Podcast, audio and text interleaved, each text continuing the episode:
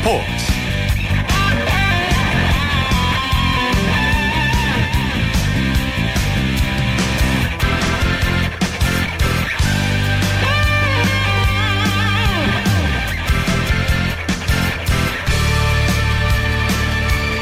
여러분 안녕하십니까? 일요일 스포츠 스포츠의 아나운서 오승원입니다. 월드컵에서 사상 첫 8강 진출에 도전하는 우리 여자 축구 대표팀 내일 새벽 5시입니다. 강원 프랑스와 월드컵 16강전을 치르는데요. 피파 랭킹 3위는 3위인 프랑스는 강력한 우승 후보로 꼽히는 최강 팀 중의 하나입니다. 하지만 우리 선수들 끝까지 포기하지 않는 투지와 근성으로 새로운 역사를 쓸 만발의 준비를 하고 있는데요. 여기에다 12번째 선수인 우리 국민들의 응원까지 보탠다면 다시 한번 기적을 만들어낼 수 있습니다. 잠시 후 축구 전문 기자와 함께 여자 축구 대표팀의 각오와 전력을 분석해 보겠습니다. 자, 일요일에 함께하는 스포츠 스포츠 먼저 프로야구의 열기부터 느껴보겠습니다. 오세는 윤세호 기자와 함께합니다. 안녕하세요. 네, 안녕하세요. 네, 두산이 롯데를 상대로 영봉승을 거뒀네요. 네, 두산이 잠실구장에서 롯데와 홈경기를 치렀는데요. 10대 0 대승을 거두면서 선두 추격에 선두 추격을 멈추지 않았습니다. 네, 오늘의 MVP를 꼽는다면 누구를 꼽을 수가 있을까요? 네, 선발 투수 유희관 선수를 꼽아야 될 것 같아요. 유희관 선수가 오늘 8이닝 2피안타 무실점으로 롯데 타선을 압도했거든요. 네. 어, 14명의 타자를 연속으로 범타 처리하는 그런 정말 특유의 안정감을 뽐내, 뽐냈고요. 선발승까지 올리면서 3년 연속 10승을 달, 성을 했습니다. 네, 어, 유희관 선수도 대단하지만 타자들도 아주 잘해준 것 같아요. 자, 올 시즌 처음으로 선발 전원 안타를 기록했네요. 네, 그렇습니다. 두산이 올 시즌 처음으로 선발 전원 안타를 기록했는데 어, 그것도 롯데 에이스 투수인 린드블럼 선수를 상대로 대폭발을 했거든요. 네. 어, 오늘 총 16개의 안타를 쳤고요. 특히 5번 타선에 배치된 오재원 선수가 안타 4개를 치면서 네, 두산의 공격을 이끌었습니다. 네, 또 기아는 KT를 상대로 연승을 거뒀고요. 네, 기아가 올 시즌 KT의 전승을 달리고 있는데요. 오늘 광주 챔피언스필드에서 KT와 홈경, 홈경기를 치렀는데 7대 0으로 완승을 거두면서 올해 KT전 8전 8승을 달리고 있습니다. 네, 기아의 강한울 선수는 2년 연속 합의 판정으로 기사회생하는 진기록을 세웠다고요? 네, 어, 3회 만에 강하늘 선수가 네. 어, 이제 어 내야 안타가 됐어요. 사실 이게 포스아웃 판정이 났었는데 음. 강원 선수가 강력하게 자신이 생각하기에 타이밍이 세이프였다 이렇게 봐가지고 합의 판정이 들어왔고 결국에는 세이브 되면서 내야 안타가 됐고요. 네. 이후 또 도루까지 돌했는데 첫 번째 판정은 이번에도 태그 아웃이었습니다. 하지만 역시 다시 한번 강원 선수가 합의 판정을 요구했는데 또 세이브였어요. 그러면서 강원 선수가 2루까지 밟았고요. 뒤에 또 적시타가 나오면서 강한울 선수의 득점까지 이어졌습니다. 네, 넥센은 또 극적인 재역전승을 거두면서 LG에게 전날의 패배를 설욕했네요. 네, 금요일날 넥센이 LG에 패했었는데요. 오늘 음, 금요일날 당했던 패배를 설욕을 했습니다. 목동 LG전에서 9회 말 짜릿한 끝내기 스퀴즈 플레이로 넥센이 4대 3으로 승리를 했습니다. 네, LG는 게임을 보면 아주 적극적으로 시프트를 시도하는 것 같아요. 네, 9회 마지막 순간에 좌익수 박용택 선수를 1루에 놓으면서 네, 외야수 2명, 내야수 5명을 놓는 정말 극단적인 시프트를 걸었는데요. 네. 하지만 이 시프트가 걸리자마자 넥센 염경엽 감독은 정말 뭐 LG 양상문 감독의 허를 찌르는 네, 초구 스퀴즈 플레이 사인을 냈습니다. 네. 박동원 선수가 정말 완벽한 번트를 댔고 3루 주자였던 유재신 선수, 유재신 선수가 정말 빠르게 홈으로 들어오면서 그림처럼 스퀴즈 플레이로 인해서 경기가 끝났습니다. 네. 근데 게임 중에 넥센 서건창 선수의 홈런성 타구가 파울로 번복이 됐다면서요. 네, 2회 말이었는데요. 서건창 예. 선수가 류제국 선수를 상대로 우측으로 크게 넘어가는 타구를 날렸습니다. 처음에는 1루심이 이 타구를 홈런으로 선언을 했어요. 네. 하지만 LG 측에서 합의 판정이 나와 합의 판정을 요청을 했고 합의 판정 결과 어, 타구가 우측 파울폴 바깥으로 나간 것으로 네, 드러났습니다. 그러면서 홈런이 취소가 됐습니다. 네. 자, NC와 하나의 경기 NC가 선두자를 아주 굳건히 지켰죠. 네, NC가 마산구장에서 하나의 6대 0으로 승리하면서 네, 하나와의 주말 3연전을 싹쓸이했습니다. 네, 올 시즌 처음으로 5연패 늪에 빠졌는데 한화 이 정도 되면 위기라고 봐도 될까요? 네, 하나가 지금 5연패 늪에 빠져 있는데요. 무엇보다 이번 3연전에서 하나가 어떻게든 어, NC를 잡으려고 계속 필승조 불펜 투수를 계속 기용을 했어요. 음. 그럼에도 불구하고 불펜 투수들이 실점을 했거든요. 오늘도 권혁 선수가 테임지 선수에게 홈런을 맞으면서 그대로 하나가 무너지고 말았는데요. 네, 지금 5연패는 하나에 있어서 좀 충격이 클 것 같습니다. 네, 특히 하나가 반야구 팀이라고 흔히 불리죠. NC를 만나면 아주 힘든 경기를 치르는데 특히 그 중심에는 이 선수가 있는 것 같아요. 이종욱 선수 10년 연속 두 자릿수 도루에 성공했네요. 네, 지금 NC가 올 시즌 가장 먼저 팀 도루 100개 이상을 기록한 그런 팀이 됐는데요. 네. 역시 여기에는 베테랑 이종욱 선수도 네, 정말 빠질 수 없는 존재로 자리하고 있습니다. 오늘 도루를 기록하면서 역대 통산 아홉 번째로 10년 연속 도루를 기록한 선수가 됐고요. 어, 오늘 또 도루로 이종우 선수는 개인 통산 308 도루까지 기록했습니다. 어, 네, 삼성은 또 SK를 누르고 2연승을 달성했네요. 네, 삼성이 SK와 원정 경기에서 4대 3으로 승리를 했고요. 그러면서 삼성 역시 선두 싸움에 박차를 가하고 있습니다. 음, 박한이 선수 결정적인 투런 홈런을 터뜨렸죠. 네, 역시 결정적인 순간에는 이번에도 박한이 선수가 있었습니다. 네. 박한이 선수가 7회 초에 윤길현 선수를 상대로 시즌 7호 어, 좌월 투런포를 터뜨리면서 삼성의 승리를 이끌었습니다. 네, 이번에는 해외파 선수들 소식 살펴보겠습니다. 미국 프로야구 피츠버그의 강정호 선수와 텍사스 레인저스의 추신수 선수 어, 두 선수 다 무안타로 침묵했네요. 네, 일단 강정호 선수는 워싱턴과 원정 경기에서 이번에도 4번 타자로 나섰는데요. 3타수 무안타를 기록했습니다. 사실 오늘 워싱턴의 선발 투수가 네, 지금 뭐 메이저리그 전체 최고의 우투수라고 불리는 맥스 슈어저 선수였는데요. 이 선수가 네. 오늘 마지막 타자에게 몸에 맞는 볼을 하면서 퍼펙트를 놓쳤어요. 네. 그러면서 뭐 노히트 노런은 기록을 했는데 그 정도로 오늘 슈어저 선수의 피칭이 압도적이었고요. 네, 어, 이 슈어저 선수의 피칭에 역시 강정호 선수도 어떻게 뭐 손을 쓰지 못하고 물러나고 말았습니다. 어, 그리고 추신 선수는 어제에 이어서 또 어, 화이트삭스 좌투수에게 굉장히 고전을 했거든요. 네. 네 어제는 크리스에 오늘 론던 선수랑 맞붙었는데 역시 추신 선수가 음 2013년도에도 자투수에게 굉장히 고전을 했었는데 올해도 네. 좀 자투수를 상대로 고전이 이어지고 있습니다. 네, 빨리 부진이 탈출됐으면 좋겠습니다. 또 일본 프로야구 소프트뱅크스의 이대호 선수 아주 절정의 타격감을 뽐내고 있었는데 4타수 무안타를 기록을 했네요. 네, 전날까지만 해도 멀티히트로 정말 가파른 산호스를 탔는데요. 네. 오늘은 좀 쉬어가는 그런 하루가 아니었나 싶습니다. 음. 어, 하지만 소프트뱅크는 어, 작년까지 삼성에서 뛰었던 선수죠. 밴덴헐크 선수가 올 시즌 두 번째 선발 등판을 했고요. 네. 7이닝 2실점, 2실점으로 선발승에 성공을 하면서 소프트뱅크는 4연승 그리고 선두 굳히기에 들어갔습니다. 네, 또 한신 타이거즈의 마무리 투수 오승환 선수 센트럴리그 구원 단독 선두에 올랐네요.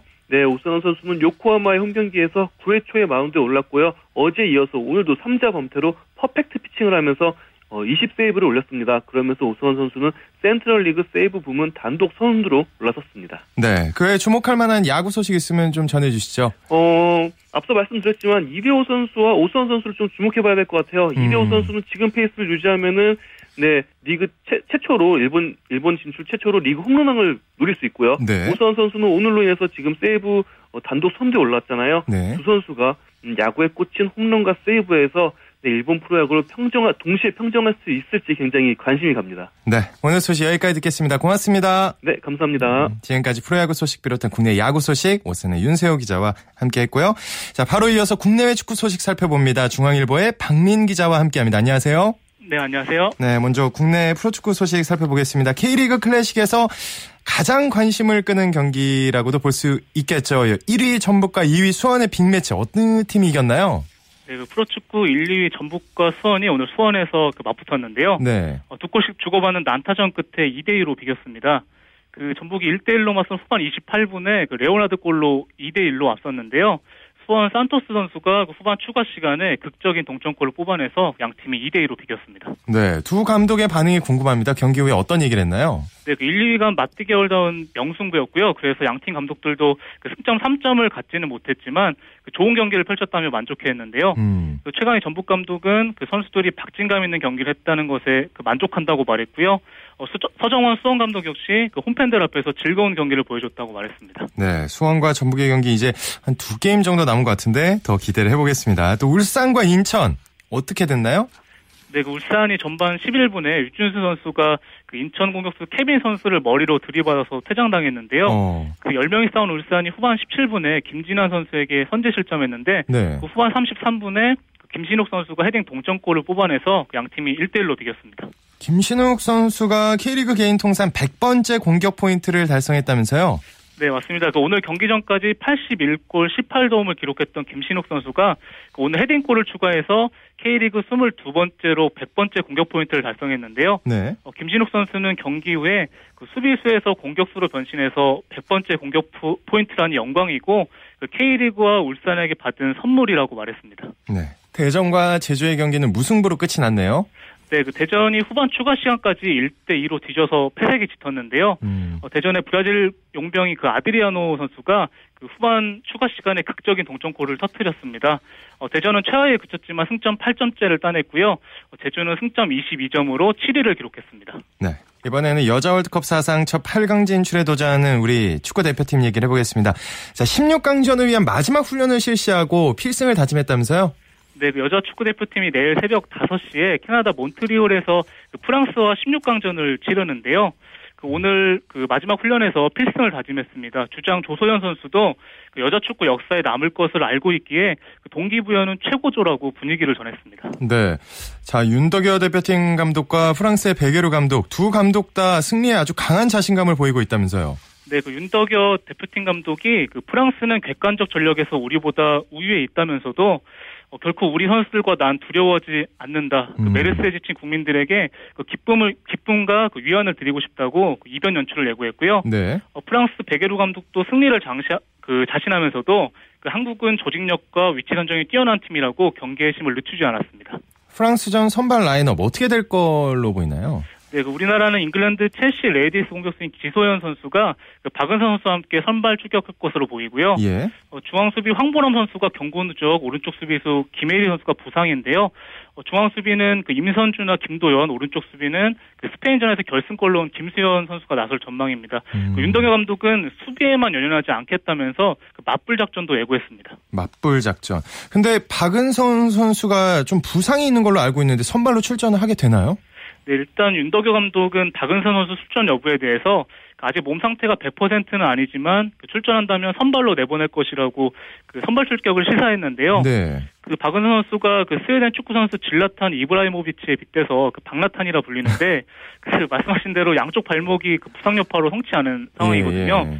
그 조별리그 1, 2차전은 결정했고 그 스페인과 3차전에서는 그 선발 출전해서 그 수비수를 끌고 다니면서 교체되기 전까지 최선을 다했거든요. 음. 그 윤동현 감독은 박은선 선수에게 그 스페인전 같은 모습을 기대하고 있습니다. 네. 자, 근데 프랑스는 세계 랭킹 3위입니다. 우승 후보로 꼽힐 정도인데 우리 대표팀과 프랑스의 전력을 비교해 보면 아무래도 우리가 좀 약하겠죠. 네, 맞습니다. 그 프랑스가 여자 축구 피파 랭킹 3위고요. 그 이번 대 F조 1위로 16강에 진출했고 그 2011년 여자 월드컵과 2012년 런던 올림픽 4위에 오른 여자 축구 강호입니다. 그 음. 말씀하신 대로 프로 축구 그 프랑스 여자 축구 등록 선수가 9만 명인데요. 우리나라 1,765명의 그 5배고요. 네. 그 프랑스 같은 경우는 이번 대회 3골을 포함해서 그 48골을 넣은 그 르존모 선수가 경계 대상 1호입니다. 르존모 선수라. 자, 그러면 우리 팀에서는 가장 기대를 모으고 있는 선수로 꼽는다면 누굴 꼽을 수가 있을까요? 네, 아무래도 그 지메시라 불리는 지소연 선수인데요. 네. 그 잉글랜드 여자축구 올해 선수상을 수상한 지소연 선수는 그 A매치 39골을 기록 중이지만 이번 대회에서 세 경기에서 그 코스타리카전 페널티킥을 제외하고는 아직 골이 없습니다. 음. 그 에이스로 그 부담감이 커서인지 다소 무거운 움직임을 보여주고 있는데요. 그래도 그 지소연 선수는 그 이번 프랑스전을 앞두고 그 선수들에게 그 파이팅을 외치면서 독려하면서 그 필승을 외치고 있는 상황입니다. 어, 우리가 프랑스를 이기려면 잡으려면 어떻게 해야 될까요? 관전 포인트를 좀 짚어주시죠. 네, 그 프랑스가 조별리그에서 그 콜롬비아에 0대 2로 졌거든요. 네. 그 당시에 그 뒷공간을 쉽게 내주는 약점을 노출했습니다. 그 강한 스루 패스나 로빙 패스로 그 상대 수비진을 그 한순간에 허물 필요가 있고요. 또 그 우리에게 좀 유리한 소식이 있는데요. 그 월드컵이 열린 6개 구장 중에서 그 내일 경기가 열리는 올림픽 스타디움이 그 유일한 실내 동구장인데요. 네. 우리나라는 조별리그 1, 2차전을 그 이 경기장에서 치러서 그 적응력을 키웠거든요. 음. 반면에 프랑스는 낯선 환경에서 그 부담감을 느끼고 있어서 우리 대표팀에게는 그 호재인 상황입니다. 콜롬비아가 프랑스를 조별 예선에서 2대 0으로 이겼는데 콜롬비아도 어, 피파 랭킹이 프랑스보다 낮죠. 네, 맞습니다. 콜롬비아도 그 약체로 분류되는데요. 네. 프랑스가 조별리그에서는 2승 그 1패를 기록했는데 또 강팀에게는 또 강, 한 모습을 보이고 또 약팀에게는 또 이렇게 지는 모습을 어... 보였기 때문에 네. 우리나라도 뭐 지금 잃을 게 없는 상황이거든요. 그래서 음. 뭐 이변을 연출할 가능성도 충분히 있다고 봅니다. 네, 오늘 소 여기까지 듣겠습니다. 고맙습니다. 네, 감사합니다. 네, 축구 소식 중앙일보의 박민 기자와 살펴봤습니다.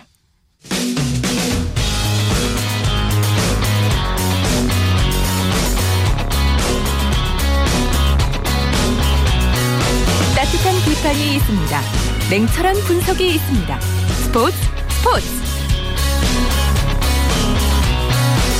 이어서 프로골프 소식 살펴봅니다. 이데일리의 박성무 기자와 함께합니다. 안녕하세요. 네, 안녕하세요. 네, 일본 여자 프로골프 투어에서 신지혜 선수가 시즌 두 번째 우승을 차지했네요. 네, 어, 신지혜 선수 일반 일본 지바현 지바시에서 열린 니치레이 레이디스 대회 마지막 날 3라운드에서 보기 없이 버디 5개를 잡아서 5언더파 67타를 쳤는데요. 그러면서 합계 11언더파 205타로 우리나라의 이지희 선수를 한타 차로 따돌리고 정상에 올랐습니다. 음. 우승 상금 1,440만 엔, 우리 돈으로 1억 3천만 원을 받았습니다. 네. 신지애 선수가 일본 무대에서 강한 모습을 계속 보여주고 있는 것 같아요. 네, 신지애 선수가 일본에서만 통산 11번째 우승을 달성했습니다. 신지애 선수가 미국 LPGA에서도 통산 11번 우승했거든요. 네. 어, 그리고 나서 체력적인 문제 때문에 지금은 일본 무대에 전념하고 있는데요. 작년에도 신지애 선수가 이 대회에서 우승을 했습니다. 또 지난 5월 사이버 에이전트 레이디스 토너먼트 우승을 포함해서 이번 시즌 2승을 올렸거든요. 네. 신지애 선수가 일본 무대를 평정하고 있다. 이런 표현이 딱 맞는 것 같습니다. 어, 다른 우리나라의 다른 선수들은 어땠나요? 네, 이지희 선수가 10언더파를 쳐서요. 신지혜 선수에게 한타 뒤진 2위를 차지했습니다. 또 음. 안선주 선수와 황아름 선수도 9언더파 공동 3위를 기록을 했습니다. 올해만 우리나라 선수들이 일본 여자 투어에서 5승째를 거두고 있는데요. 네. 일 여자 골프는 네 미국이건 일본이건 간에 한국이 최고인 것 같습니다. 그런 것 같습니다. 자, 2015 시즌 한국 여자 프로골프 시즌 첫 번째 메이저 대회죠. 한국 여자 오픈 골프 선수권 대회에서 신예 박성현 선수가 우승을 했네요. 네, 인천 베어즈 베스트 청라골프 클럽에서 열린 기아자동차 제29회 한국 여자 오픈 골프 선수권 대회에서 이 박성현 선수 합계 1오버파 289타로 우승을 차지했습니다. 마지막 날 다섯 타를 잃고 흔들리기는 했는데요. 네. 하지만 경쟁자들도 타수를 줄이지 못한 덕에 힘겹게 우승을 차지했습니다. 음. 데뷔 2년 차에 첫 우승과 함께 메이저 우승컵을 들어올렸고요. 상금 2억 원과 또 2019년까지 4년간 한국 여자 프로골프 투어 출전권을 받았습니다. 네, 근데 박성현 선수가 어, 다른 여자 골프 골퍼들과는 좀 다른 성향을 갖고 있다는데 이게 어떤 얘기인가요? 네, 박성현 선수는 한국 여자 선수 가운데 엄청난 장타를 자랑하는데요. 어. 드라이버 샷 비거리가 240m가 넘을 정도입니다. 네. 그러니까 국내의 대표적인 장타 선수가 이정민 선수나 김민선 선수 등이 있는데 이 선수들과 비교해도 전혀 밀리지 않는 거죠. 음. 이 드라이버 거리가 워낙 많이 나가다 보니까 굳이 방어적인 경기를 할 필요가 없는 거예요. 네네. 또이 박성현 선수가 외모도 아주 보이시하고 경기 스타일도 남자 선수처럼 아주 시원시원하게 펼치거든요. 네. 그렇다 보니까 뭐 너무 공격적이다 보니까 좀 경기가 세밀하지 못하고 기복이 있다 이런 약점을 지적받기도 했는데요. 음. 하지만 이번에 박성현 선수 자신의 스타일대로 우승까지 차지하면서 뭐 굉장히 의미 있는 우승을 거머쥐었습니다. 네, 박성현 선수가 2년 전에 제주도에서 똑같이 장타자죠. 이정민 선수에게 역전패를 당했었는데 이번에는 이겼다고요. 네, 2년 전이 아니고요. 2주 전입니다. 아, 예, 죄송. 어, 네네. 2주 전에 이정민 선수하고 챔피언조에서 박성현 선수가 맞대결을 펼쳤는데요. 롯데 칸타타 여자 오픈에서 세 타차로 앞서 나가다가 이정민 선수에게 역전패를 당한 적이 있었어요. 네. 그때 굉장히 아쉬움의 눈물을 흘렸거든요. 음. 이번에는 어, 마지막 라운드를 앞두고 다섯 타나 앞섰는데 그래서 안심하지 못한 거예요. 음. 괜히 그때 악몽이 되살아나지 않을까 걱정을 많이 했는데 다행히 이번에는 역전을 허용하지 않고 우승을 지켰습니다. 제가 지금 너무 궁금해가지고 박상현 선수를 지금 찾아봤는데요. 어, 외모도 네? 훌륭하고 키도 170이 넘습니다. 새로운 스타가 탄생했다고 봐도 될까요? 네, 대중의 인기를 얻는 방법이 여러 가지가 있죠. 음. 실력도 좋아야지만은 뭐 외모도 중요한 요소가 되는 게 사실이고요. 네. 이 박성현 선수처럼 자기만의 확실한 개성을 가지고 있는 게 중요하거든요. 음. 이 박성현 선수는 여자 선수지만 마치 미소년 같은 이미지예요. 여기에 또 남자처럼 장타력도 가지고 있고요. 네. 팬들이 주목할 요소가 많은 선수거든요. 네. 이번 우승으로 박상현 선수의 팬들이 정말 많이 늘어날 것 같습니다. 네, 또 안성희 안송희 선수도 아주 의미 있는 경기를 펼쳤다면서요. 네, 안송희 선수는 최종 7호 오버파 공동 12위로 대회를 마쳤는데요. 그래도 의미 있는 기록을 세운 게 오늘 마지막 라운드에서 버디를 7개나 잡았어요. 음. 특히 13번, 14번, 15번 홀에서 3연속 버디를 잡기로 했는데요. 최종 성적은 썩 좋지는 않았지만 그래도 오늘 활약은 팬들을 즐겁게 하기에 충분했습니다. 네, 이번에는 남자 프로 골프 소식 살펴보겠습니다. 박재범 선수가 KPGA 투어에서 첫 승을 거뒀다고요. 네, 오늘 막을 내린 KPGA 투어 바이네르 오픈 어, 경기에서 연장전까지 가는 접전 끝에 박재범 선수가 배윤호 선수를 꺾고 우승을 차지했습니다. 네. 마지막 라운드 중반까지 배윤호 선수에게 어, 뒤진 2위에 머물렀는데요. 후반에 무섭게 추격하면서 공동 1위로 경기를 마쳤고요. 결국 연장 첫 홀에서 4m짜리 버디 퍼트를 성공시켜서 극적으로 우승을 확정 지었습니다. 박재범 선수가 82년생 우리나라 나이로 34살입니다. 데뷔 15년 만에 우승이라고 하는데 정말 값질 것 같네요. 그렇습니다. 박재범 선수가 프로에 데뷔한 게 2000년이거든요. 아. 벌써 15년 차 베테랑인데 네. 국내에서 우승이 한 번도 없었어요. 음. 그동안에 뭐 드라이버 입스로 고생하기도 했었고요. 뭐 척추 특증으로 어려움을 겪기도 했었는데요. 네. 그런 여러 가지 고생들을 이번 우승으로 싹 날려버리게 됐습니다.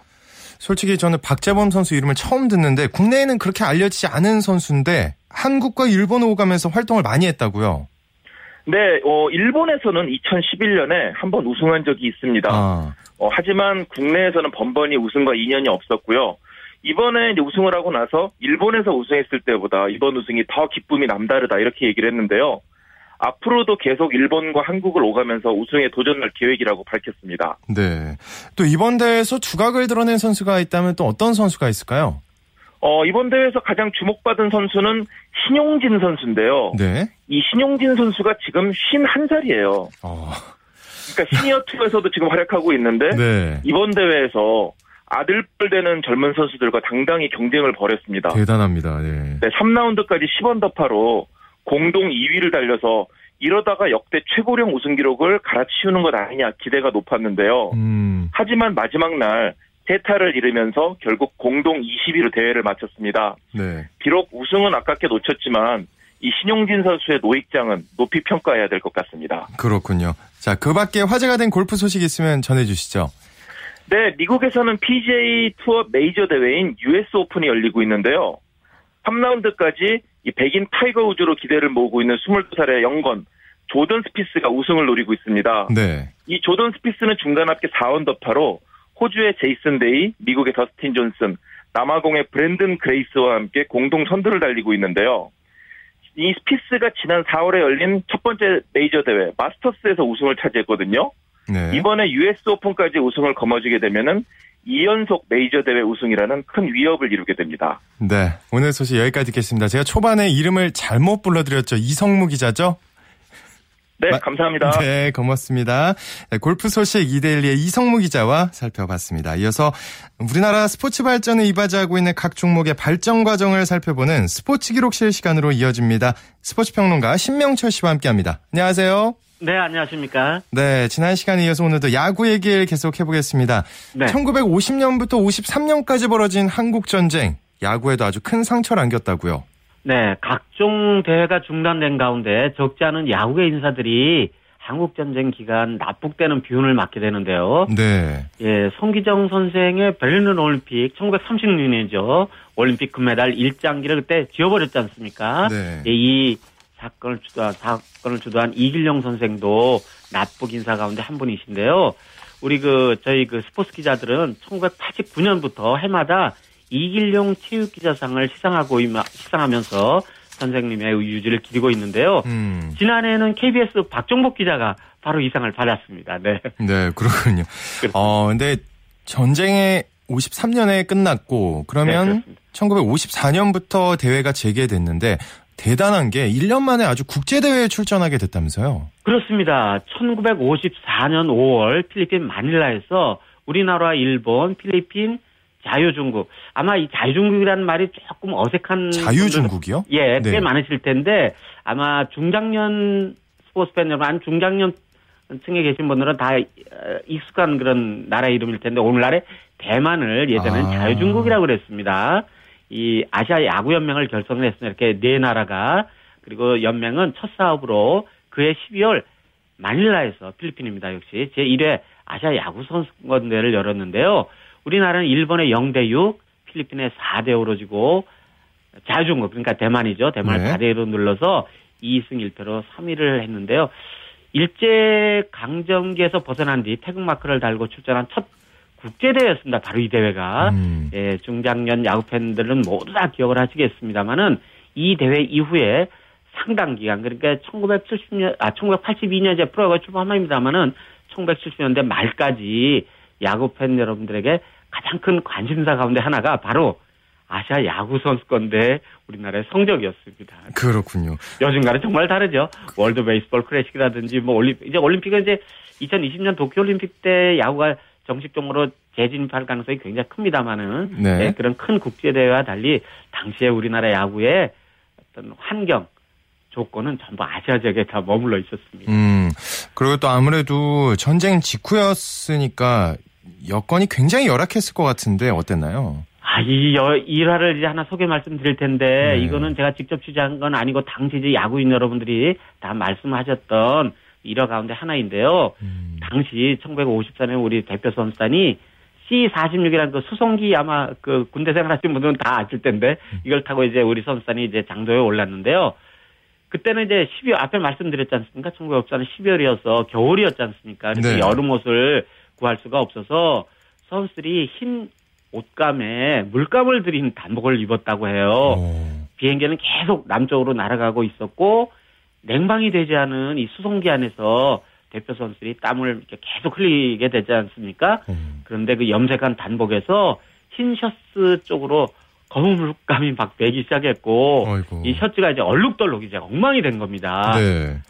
그랬는데 당시 이제 대표 선수들이 뭐 여러 야구인 선배들입니다만은 비행기 함께 탄 미군들에게 그걸 보이기 싫어서 부끄럽고 음. 그래서 땀을 흘리면서도 단복을 입으면서 끝내 견뎠다고 해요. 아, 대단하네요. 예, 그래서 이제 막 그런 가운데 이제 급유로, 그러니까 플로펠라 비행기였겠지 않습니까, 그 당시에? 네. 그래서 급유를 위해서 중간 기착지인 홍콩에 내렸을 때 선수단 관계자가 시내 나가서 반소매 티셔츠를 구입해서 그걸 갈아입었는데 한국 선수는 그때 이 갈아입은 반소매 티셔츠를 대기간 내내 단복으로 삼았다고 합니다. 요즘은 뭐 주회 국제대회 나가는 우리 선수단을 위해서 단복 패션쇼도 하지 않습니까? 네. 격세지감입니다. 그렇군요. 선배들이 그런 시간을 다 보냈습니다. 네. 네. 어, 재미있는 야구 얘기 다음 시간에 계속 이어나가겠습니다. 오늘 여기까지 듣겠습니다. 고맙습니다. 네, 그렇게 하도록 하겠습니다. 고맙습니다. 네, 지금까지 스포츠 기록실 스포츠 평론가 신명철 씨와 함께 했습니다.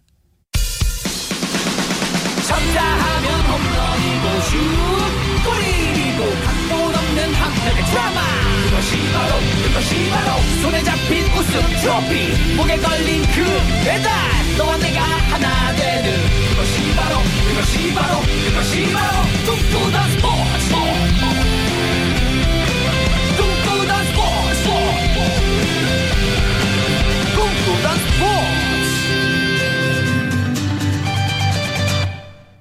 스포츠를 만드는 사람들 시간입니다. 이혜리 리포터 자리했습니다. 안녕하세요. 네, 안녕하세요. 네, 오늘 누굴 만나 오셨나요? 네, 오늘은 프로야구 응원단에서 묵묵하게 활약하고 있는 분을 만나고 왔습니다. 바로 넥센 히어로즈 응원단에서 북을 치고 있는 강동균 고수인데요. 이 강동균 고수는 경기 내내 북을 치면서 관중들의 응원 소리가 더 울려 퍼질 수 있도록 박자를 맞추면서 북을 치고 있었습니다.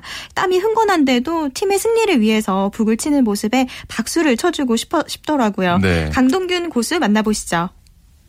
이 일은 이제 2년 전부터 시즌 후반기부터 투입이 돼가지고요. 지금 세 번째 시즌을 하고 있습니다. 배우기도 한 달 정도 배워가지고요. 북치는 걸 뒤에서 보면서 연습하면서 한 달 정도 이제 배우면서 이제 응원단장님이랑 이제 또 음악 트시는 분들이랑 이제 합을 맞춰보느라 열심히 했던 것 같습니다. 제가 하는 일은 이제 저희 팀이 공격 시에 응원단장님 주도하에 따라서 응원을 하게 되는데요. 저는 응원과에 맞춰서 그리고 응원단장님 신호에 맞춰서 호루라기에 맞춰서 북을 치면서 이제 관객분들에게 응원을 유도하는 일을 하고 있습니다. 북돌이들을 보면은 그 북치는 모습 보면 저러다 북 찢어지는 거 아니야 할 정도로 네. 세게 치는데 걱정이 네. 좀 돼요. 네, 그래서 저도 그 걱정이 들어서 직접 물어보니까요. 북이 찢어진 적이 몇 번 있었다고 오, 합니다. 네. 그래서 옆 구단에 빌려와가지고 북을 친 적이 있다고 해요. 그리고 부, 보통 북을 보면은 그 북 치는 부분에 테이프를 붙여놓은 걸 본 적이 있을 네네. 거예요. 이게 어, 이렇게 붙여놓은 이유가 테이프를 붙여놓으면 소리가 더 크게 울려 퍼진다고 아, 합니다. 그렇구나. 그래서 전구장에 이렇게 울려 퍼지는 거군요. 네, 그렇습니다. 그리고 이 북 소리는요, 응원단장에게도 굉장히 중요한 역할인데요. 응원단장 역시 바, 북의 박자 소리가 응원하는데 많은 도움이 된다고 합니다. 넥센이어로즈 김정석 응원단장의 얘기로 들어보시죠. 또린 동균이는 사실 제가 호루라기를 쓰고는 있지만 이게 사람들이 많기 때문에 야구장은 넓고 많기 때문에 이게 사실 호루라기로는 이게 커버가 안 되거든요. 그러다 보니까 이제 북소리가 같이 섞이면서 네, 사람들 박수를 유도하고 그런 점에서 저에게 큰 도움이 되고 있죠. 박수가 한 가지가 아니고 이제 뭐 여러 가지가 있습니다. 뭐 그렇기 때문에 저희가 이제 사인을 통해서 네, 그렇게 응원을 진행하고 있습니다. 북돌이는 저 혼자서만 응원할 수 있는 게 아니기 때문에 진행할 수 있는 데 있어서 꼭 필요한 존재고 저희에는 진짜 없어서는 안 될 그런 친구인 것 같습니다. 어, 응원단장의 얘기처럼 호흡이 좀 중요할 것 같아요. 네, 그렇습니다. 그리고 이 김, 강동균 고수는요, 이렇게 북을 치면서 선수들이 좋은 경기를 보여주고 팀이 승리를 이끌었을 때 자부심이 느껴진다고 합니다. 음. 계속해서 강동균 고수의 얘기 들어보시죠. 저는 원래 팬으로 시작했기 때문에 제가 응원하는 팀에 제가 응원을 약간은 주도하는 그런 일이기 때문에 상당한 자부심을 가지고 있고요. 제가 이제 신나게 이제 북을 치고 있는데 선수들이 홈런을 쳤다든가 그때가 가장 크고요. 삼진콜을 잡을 때 있어요. 수비할 때. 그때도 이제 딱 맞아 떨어지면은 위기 상황에서 그게 딱 맞아 떨어지면은 가장 기분이 좋습니다. 그 상황에서. 지금 치는 북도 이 일을 하는 동안은 제 물건이고 제가 해야 할 일이고 그런 거기 때문에 항상 최선을 다하려고 하고 있습니다. 일단 올 시즌을 좋은 성적으로 이제 선수분들이 만들어 주시는 게 가장 큰 목표고요. 계속 할 수 있는 상황이 온다면 계속 하고 싶은 게 제 심정입니다. 네, 구장에 널리 퍼지는 북소리처럼 이 강동균 북돌이의 야구에 대한 열정과 사랑도 구장에 널리 퍼질 수 있게 앞으로도 팀의 승리를 위해서 활동해 주셨으면 좋겠습니다. 네, 오늘 이혜리 리포터 고생 많으셨습니다. 네, 고맙습니다. 한 주간 이슈가 됐던 스포츠계 소식을 취재 기자를 통해 정리해보는 주간 취재 수첩 시간입니다. 네, 평창 동계올림픽의 신설 종목이죠. 매스 스타트의 초대 우승자를 꿈꾸고 있는 이승훈 선수가 역도 훈련을 한다 그래서 화제를 모으고 있는데요. 자, 그래서 오늘은 어, 이승훈 선수의 이색 역도 훈련과 관련해서 매스 스타트 종목 분석과 스포츠계에 불고 있는 크로스오버 열풍을 살펴보겠습니다. 오늘도 스포츠 서울의 고진현 기자와 함께합니다. 안녕하세요. 안녕하세요. 고진현입니다. 네, 이승훈 선수가 역기를 왜 들었을까요? 예, 스피드 스케이팅의 오프 시즌은 기초 체력을 배양하는 시기지요. 네. 이 역기를 하게 되면 이제 허벅지, 복부, 엉덩이 등 파워존이 향상이 되게 됩니다. 음. 그러나 이제 이승훈 선수가 역도를 접한 가장 큰 이유가 한 가지가 더 있습니다. 바로 네. 순간적인 스피드를 끌어올리는데 역기가 상당히 큰 도움이 됩니다. 역도는 아시다시피 바벨을 순간적으로 끌어올리면서 힘을 모으는 운동이거든요. 네. 그렇기 때문에 이 어, 매스 스타트는 순간적인 스피드가 상당히 필요한 종목입니다. 음. 그래서 이제 장거리 선수인 이승훈 선수가 매스 스타트의 올림픽 초대 금메달리스트를 꿈꾸고 있는데 바로 이 훈련이 이승훈 선수의 꿈을 달성시켜주는 열쇠가 될 것으로 기대가 됩니다. 네, 사실 역도 선수들의 순발력이 대단하다고 들었거든요. 네. 어, 그렇다면 매스 스타트 이거 어떤 종목인가요? 어, 스피드 스케이팅의 쇼트트랙을 결합시킨 종목이라고 보시면 될 것입니다. 음. 마라톤처럼 선수들이 집단으로 출발하는데요. 네. 남녀 모두 400m 트랙을 16바퀴 즉 6,400m를 뛰는 경기입니다. 여기에서 또 사이클의 이제 포인트 레이스의 개념들이 이제 추가가 되는데요. 네 바퀴, 여덟 바퀴, 열두 바퀴째에는 1등에서 3등 선수에게 각각 5점, 3점, 1점이 주어집니다. 음. 역시 가장 중요한 것은 피니시 라인을 누가 통과하는 것이겠죠. 최종이요? 최종 순위 네. 1, 3위에서는 각각 60점, 40점, 20점을 부여가 돼서 총점으로 순위를 가리는 방식입니다. 아, 그러니까 이제 구간별로 포인트가 있고 네. 그 포인트를 최종 순위와 합산해서 순위를 가린다. 네. 어, 그렇군요. 자, 그럼 매스 스타트의 최고 선수라면 어떤 선수 꼽을 수가 있을까요? 지금 뭐 세계 최강자는 바로 이승훈 선수입니다. 예. 지난 시즌이죠. 월드컵 때 매스 스타트 종목에서 종합 우승을 차지했는데요.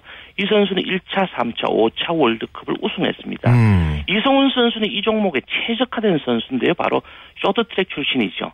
어, 이, 이승훈 선수가 쇼트트랙 어, 출신이기 때문에 네네. 네. 스피드 스케이팅 선수들이 낯설어하는 몸싸움과 그다음에 코너워크가 뛰어납니다. 음. 그리고 동료와 작전을 펼치고 운영하는 데 따라 승부가 엇갈리는 이 종목에는 바로 아주 적합한 선수라고 할 수 있겠습니다. 최적화됐 겠는데요. 네. 또 다른 그 경기력을 향상시키기 위한 훈련은 또 어떤 게 있을까요? 예로부터 이제 동하계 종목 가운데 연관성 있는 종목끼리 크로스 호흡 훈련을 하는 게 꽤 있었습니다. 어. 대표적인 게 바로 사이클과 스피, 드 스케이팅입니다. 네. 어, 사이클 선수하고 스피드 스케이팅이 공통적인 하체를 많이 쓰는 운동이죠. 음. 우리 레이크 플래시드의 영웅이라는 에릭 하이든 선수 전 세계적인 스포츠사에서도 이제 앞으로도 깨지기 힘든 전관왕 5관왕을 차지한 선수인데요. 네. 이 에릭 하이든 선수는 동계 시즌에는 스피드 스케이팅 선수로 활동했고 하계에서는 사이클 선수로 활동했습니다. 음. 또 하나의 빙상 선수들이 하계 종목 중에서 인라인을 타는 선수들이 많습니다. 미국의 중거리, 중장거리 선수인 미국의 체드 헤드릭 선수는 2006년도 토리노 동계올림픽 5000m 금메달 선수인데요. 이 선수가 현존하는 인라인 스케이트 선수 중에서는 최강자입니다. 어. 우리 또 이제 테니스 이형택 선수가 전성기 때 훈련을 아주 재밌는 걸 하나 했습니다. 바로 어, 뭐냐면 네. 야구 캐치볼 훈련을 상당히 많이 했습니다. 왜냐 그러면 이제 서브의 메커니즘하고 야구의 공 던지는 메커니즘이 상당히 유사했기 때문입니다. 그렇군요. 네. 어, 이상화 선수나 모태범 선수가 사이클 탄다는 얘기는 굉장히 많이 들었었거든요. 네네. 근데 어, 왜 이렇게 크로스오버 훈련 방식을 이용하는 걸까요? 예. 그, 뭐, 음, 특별한 스포, 이유가 있을까요? 예, 그렇습니다. 스포츠는 바로 자기 한계를 뛰어넘는 사투로 이제 비유가 될 수가 있겠습니다. 네. 흔히 엘리트 선수들은 이 죽음의 냄새를 맡으면서 훈련한다고 할 정도로 와. 이 훈련이 힘들고 처절합니다. 그러나 이런 새로운 훈련 방식은 흥미를 주기 때문에 고통을 덜어주고 그다음에 훈련에서 오는 식상함을 탈피할 수 있어 음. 이러한 훈련 방법은 상당히 유리하다고 볼 수 있겠습니다. 그렇군요. 자 이렇게 여러 종목을 동시에 넘나드는 멀티플레이어가 눈에 띄는데 대표적인 선수로 꼽는다면 누굴 꼽을 수가 있을까요? 아, 미국에서는 이제 투잡 선수들이 많습니다. 바로 이제 9월에는 메이저리그가 정규리그가 끝나고 NFL이 시작이 되거든요. 네. 대표적인 선수가 바로 1980년도 보잭슨 선수, 90년대는 디온 샌더스가 있었습니다. 보잭슨은 유일하게 NFL과 MLB에서 모두 올스타가 된 경험이 있는 선수였습니다. 와, 그렇군요. 예, 디온 샌더스 선수도 유명했습니다. 바로 월드 시리즈와 슈퍼볼을 동시에 출전한 유일한 프로 선수입니다. 네. 92년도 애틀란타 브레이브 시절 때는 월드 시리즈에 출전했었고 그리고 94년 샌프란시스코 49ers 미식축구 시절 때는 바로 슈퍼볼에도 출전했습니다. 네, 그렇군요. 오늘 여기까지 듣겠습니다. 고맙습니다. 고맙습니다. 네, 지금까지 스포츠 서울의 고진현 기자와 함께했습니다. 오늘 준비한 소식 여기까지입니다. 내일은 이광용 아나운서가 재밌는 이야기 준비해 찾아옵니다. 저는 오승원이었습니다. 스포츠 스포츠.